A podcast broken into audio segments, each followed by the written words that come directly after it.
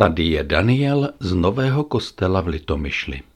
V betonovém kostele natáčím podcasty na Beton Info.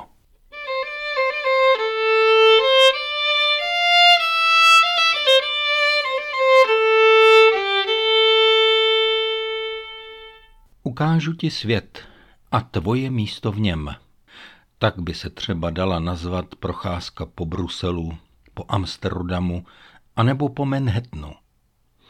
Podobně si vyšlápl spolu s Janem ve zjevení náš pán, když mu chtěl ukázat tehdejší nejvyspělejší část světa a také křesťanský úkol v něm. Byla to tehdejší provincie Asie a sedm měst v této provincii a sedm dopisů, které pán ve zjevení Janově píše křesťanům. Nemusíte žít ve velkom městě, ale můžete žít někde zcela stranou a přesto i vám bude patřit dopis napsaný do Sard. Andělu zboru v Sardách napiš, dostává pokyn Jan. Toto praví ten, který má sedm duchů božích a sedm hvězd. Znám tvé skutky. Máš jméno, že žiješ, ale jsi mrtvý. Buď bdělý a upevni to, co ještě zbývá a je na umření, neboť jsem nenalezl tvé skutky úplné před mým Bohem. Připomínej si, jak si mé slovo přijal a slyšel, zachovávej je a učiň pokání. Neprobudíš-li se, přijdu jako zloděj a nebudeš vědět, v kterou hodinu na tebe přijdu.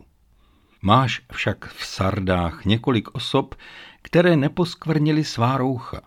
Ti budou se mnou chodit v bílých šatech, protože jsou toho hodni. Kdo vítězí, takto se bude oblékat do bílých šatů a jeho jméno nevymažu z knihy života, nýbrž vyznám je před svým otcem a před jeho anděli. Kdo má uši, slyš, co duch praví zborům. Jak vypadají dnes Sardy? Dnes je to archeologické naleziště u vesničky Sart, vedle města Salihli v dnešním Turecku. A to je asi 45 kilometrů vzdálené od Tiatyr, které byly adresátem předcházejícího dopisu. Sardy, původně hlavní město království Lídia, sídlo krále uchvatitele Giga – za jeho vlády v letech 680 až 644 před Kristem se Sardy staly hlavním městem té Lídie a začaly rozkvétat.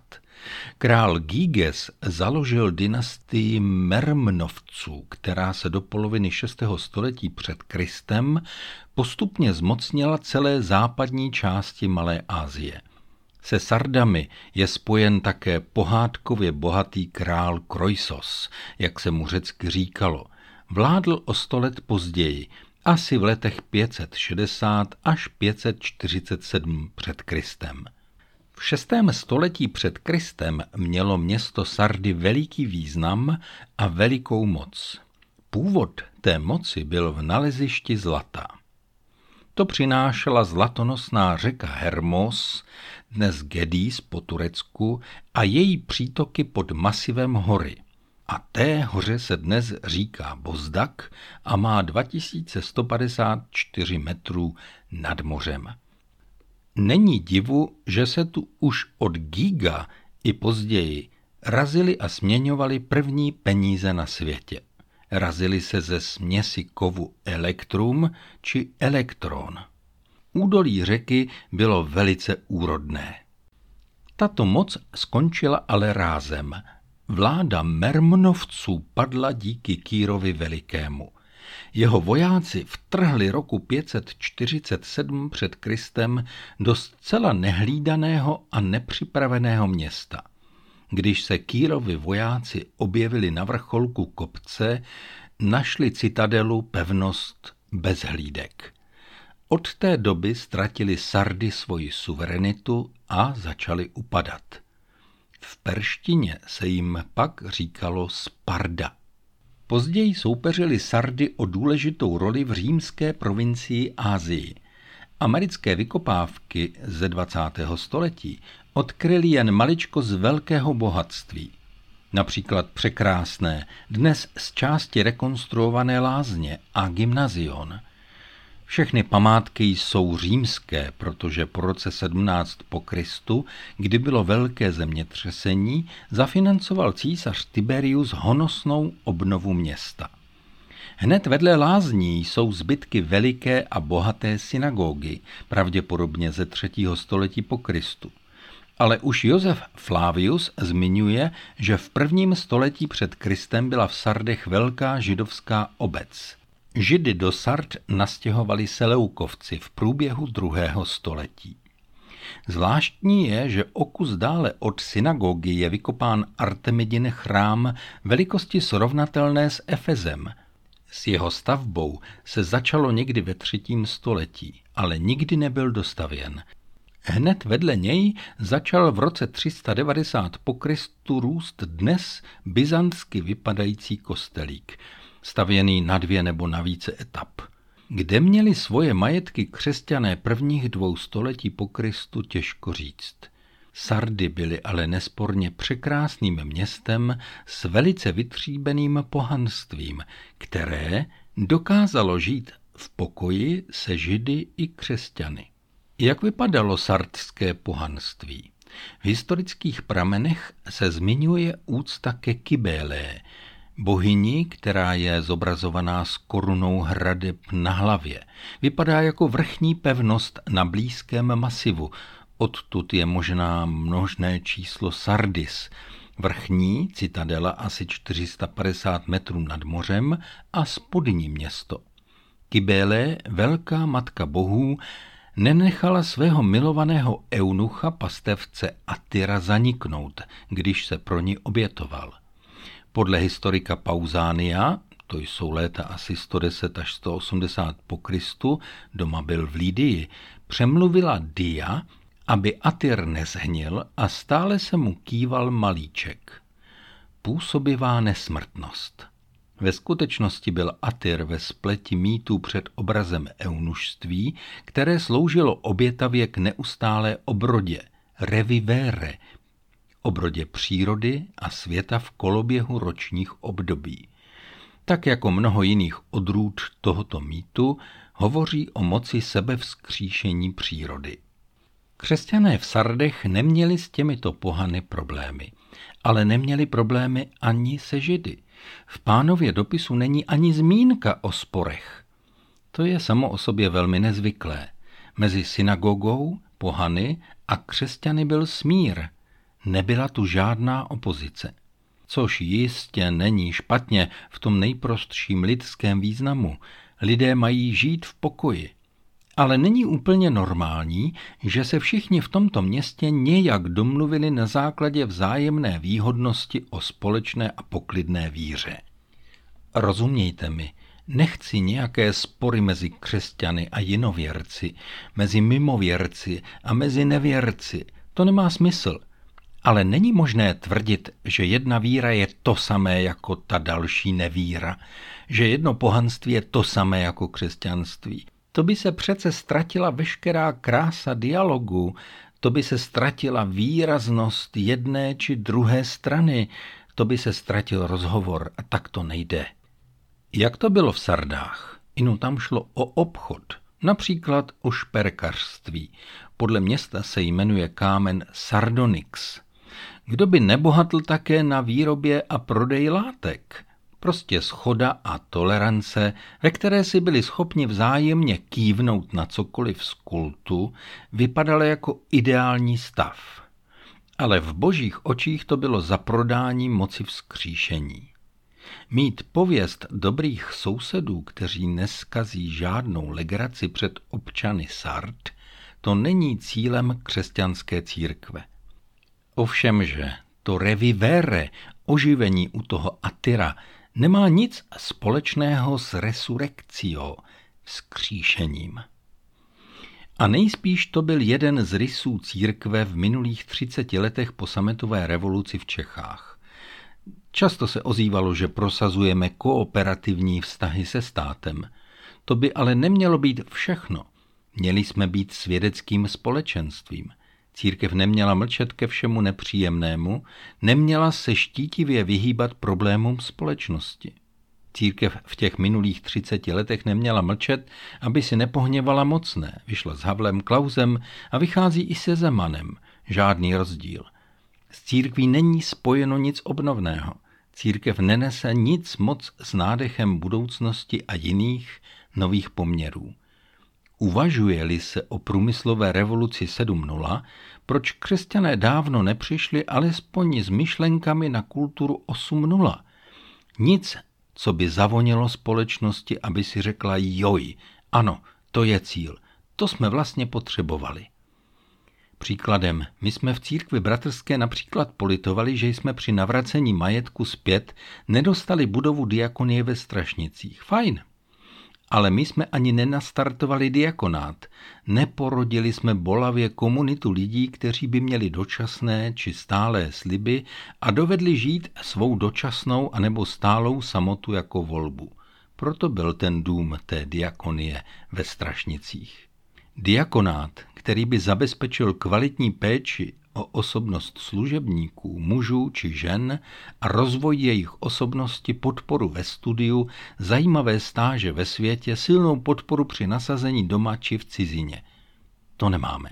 Chybí nám nástroj pomoci, který by byl jasný a průhledný pro stát i pro společnost a který by byl o krok napřed před nimi. Tak teď nemáme diakonky a diakony. Jenom bojujeme o dům. Zvláštní je, jak se v textu dopisu opakují slova skutky. Ve třetí kapitole v prvním, druhém a třetím verši ve smyslu činiti. A život a smrt a také textil. Ty tři věci se opakují v tomto dopise. Pojďme nahlédnout na tyto pojmy blíže. Skutky. Pán je zná. Vím o tvých skutcích a dovětek, neboť jsem nenalezl tvé skutky úplné před Bohem. Jak mohou vypadat nenaplněné, neúplné skutky? Jak těm skutkům může mnoho chybět před Bohem? Jakoby Bůh měl rozhodovat o skutcích. Přece je spravedlivý zvíry živ, zakřičíme s Abakukem ve druhé kapitole a s Pavlem v dopisu Římanům 1.17. Je to tak, jako když v obchodech po Vánocích jsou veliké tabule o slevě. Předražené zboží je takzvaně levné a má slevu, ovšem na cenu, která byla necudná. A pak můžeme mít klidně slevu třeba i 80%. Podle jména, podle reklamy a podle vývěsního štítu jsi živ, ale jsi mrtvý. Ten druhý pojem, život a smrt, to jsou velmi podstatné živly úcty ke kybelé, k té bohyni. Něco umírá a pohané si myslí, že to řídí. A něco ožívá, ta věčná jistota obnovy zemědělského cyklu to dokazuje, že to má bohyně ve své hrsti. No ale ona nemá. To, co je na vymření, to, co vypadá živě a není, to je třeba zásadně změnit a nespolehat na cyklus, který vypadá věčně, však ono to nějak dopadne. Pánu se jistě nelíbí pohodové a beznázorové soužití s pohanstvím. Tedy takové, které nejen respektuje názor jiných, což je určitě dobré, ale v podstatě pohanství sdílí, či jej považuje za stejné podle hesla je jedno, komu se klaníš. Církev si tak zachovala jméno – ale nevěřila v moc vzkříšení, nevěřila v paradox křesťanství, nevěřila v Krista Pána a Spasitele. Jak z takového stavu ven? Jde to určitě. V souvislosti textu můžeme číst. Nech to umřít. Na první pohled se má to, co je na umření, ještě zachraňovat. Tak vyznívá nový ekumenický překlad probuď se a posilni to, co ještě zůstává a je už na vymření. To je ve druhém verši třetí kapitoly. Ale to je trochu přepis. Samozřejmě má svůj význam v souvislosti textu. Porozumění však může být ještě jiné, blízké kralickému textu a možná i původnímu řeckému. Co si mělo umřít a nikdo to neměl křísit. Mělo to být mrtvé. U každého z nás je to něco jiného – ale cestou dopředu je rozhodný postoj vyznavače. Potvrdíš toho, co mělo umříti. podle Kralických, opět ve třetí kapitole ve druhém verši zjevení Janova. Nepřechovávej za fasádou zbožnosti staré zvyky, které měly umřít. A protože se mluví o skutcích, nebude to hned věrouka, ale staré návyky, zděděné nálady, běžné kšefty se svědomím, klubové a stranické jednání, to, co z nás dělá nerozeznatelné účastníky běžného života ve společnosti. Nech to umřít, to druhé, probuď se, jak je to s probuzením? Nevstekáme se, že pán Bůh nedal probuzení? Nevymlouváme se, že nám budík selhal a že nás tatínek nevzbudil včas? No, proč jsme si nenařídili budíček a neověřili baterie? A poštol píše, když se ty věci však správně pojmenují, je jasné, o čí jde. A kde se rozjasní, tam je světlo. Proto je řečeno, probuď se, kdo spíš, vstaň z mrtvých a zazáří ti Kristus. Dopis do Efezu 5. kapitola od 13. verše. Probuzením, které můžeme ovlivnit, se člověku udělá jasno. A poštol tak cynicky obrací posloupnost, kterou běžně používáme. Třetí rada, začni slovem božím. Rozpomeň se tedy, jak si mé slovo přijal a slyšel, zachovávej je a čiň pokání. Bude to tedy souvislá a důsledná práce se slovem, která vrcholí tím, že člověk jedná jinak. A to je vždy nepříjemné pro poklidnou společnost. A co to znamenalo v Sardách? Jít do sporů a kontroverzí z židy a pohany? Za každou cenu zrušit smír? Nikoli. Stát si na svém a vést rozhovor. Všimněte si, dělat plné skutky, kralicky, či nově neúplné skutky doplnit. Pojednou to bude poctivá věrnost a aktivita, jindy zase vyznání, které chybí našim aktivitám. To přinese možná nakonec i spory. Možná se na nás někdo bude hněvat, ale my z těch sporů vycházíme s čistým štítem, protože v našich názorech není nenávist a odmítání z principu. My chceme rozhovor. Církev nemá za cíl zalíbit se světu. Evangelium musí být intelektuálně, myšlenkově odpovědné a pochopitelné, nejen opakovat mystéria a pocity. Pak musí být evangelium lidsky poctivé, závazné, férové a vysvětlitelné. A nakonec evangelium musí být ekologicky přínosné, což je zatížený pojem, lépe přínosné pro boží stvoření, či opatrně řečeno únosné pro celé stvoření. Boží slovo je prostě vidět. A co když se nic nezmění? No, přijde soud. Sardy takový pád v minulosti zažili díky Kýrovi Velikému, už jsme si to říkali v roce 547 před Kristem. Fiktivní církev také povalí nenadálé skutečnosti. Nebudeš-li bdít, přijdu tak, jako přichází zloděj a nebudeš vědět, v kterou hodinu na tebe přijdu. A není třeba hned myslet na ten soud poslední. Pán Bůh své účty vyřizuje průběžně. Dopis končí opět slokou z písně, kterou Jan zpívá na boží nápěv o člověku v bílém. Pár sardských křesťanů, tedy jak naše překlady nabízejí několik osob, projde náročnou pánovou představou o křesťanství. Doslovně je to daleko přesnější, několik jmen, tedy naprosto přesné osoby, jmenovití lidé. Náš pán je vždycky osobní. Těžko si jej představit s kartotékou, ale ano, má nás ve své knize. Sardy jako místo vytříbeného textilního řemesla nabízejí leciaké oblečení. Barvířská dílna a obchody jsou ve vykopávkách vedle lázní. Ale bílá, to je barva vítězství. Na každém pořádném hradě či zámku se sluší mít bílou paní. Straší neusmířené, vyjadřuje svůj neklid po smrti. To a ještě další věci vyprávějí naše pověsti. Tady je to ale roucho, které svědčí o pokoji. Je to křestní roucho vzkříšených souvisí s módní přehlídkou před otcem a jeho anděl, jak říká vznešený pán. To je ohromný slib. Stojí tu tedy v celém tom textu nesmrtnost proti vzkříšení, revivere, tedy oživení, proti resurrectio, tedy vzkříšení. Stojíme proti nepříteli božímu, který se snaží říct o málo jinými slovy, že dovede to samé, co Bůh. Jako kouzelníci tváří v tvář Mojžíšovi v Exodu 7. kapitole. Je tedy nějaký rozdíl? A jaký rozdíl?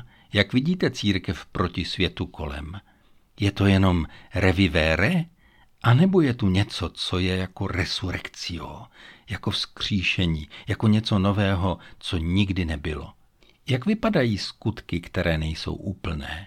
Jak tomu máme rozumět? Co chybí našim činům a co chybí našim slovům? Co je to činění pokání? Je to jen doznávání a není to úplně něco jiného než klistýr naší duše, tedy jasný začátek jiné činnosti? Co by mělo docela vymřít? Co bychom měli považovat dávno za mrtvé? A jak se vlastně probouzíte? Co děláte, abyste vstali, když zvoní budíček? A co to bude znamenat v duchovním slova smyslu? To jsou moje otázky. Zajímají mě vaše otázky a také vaše odpovědi.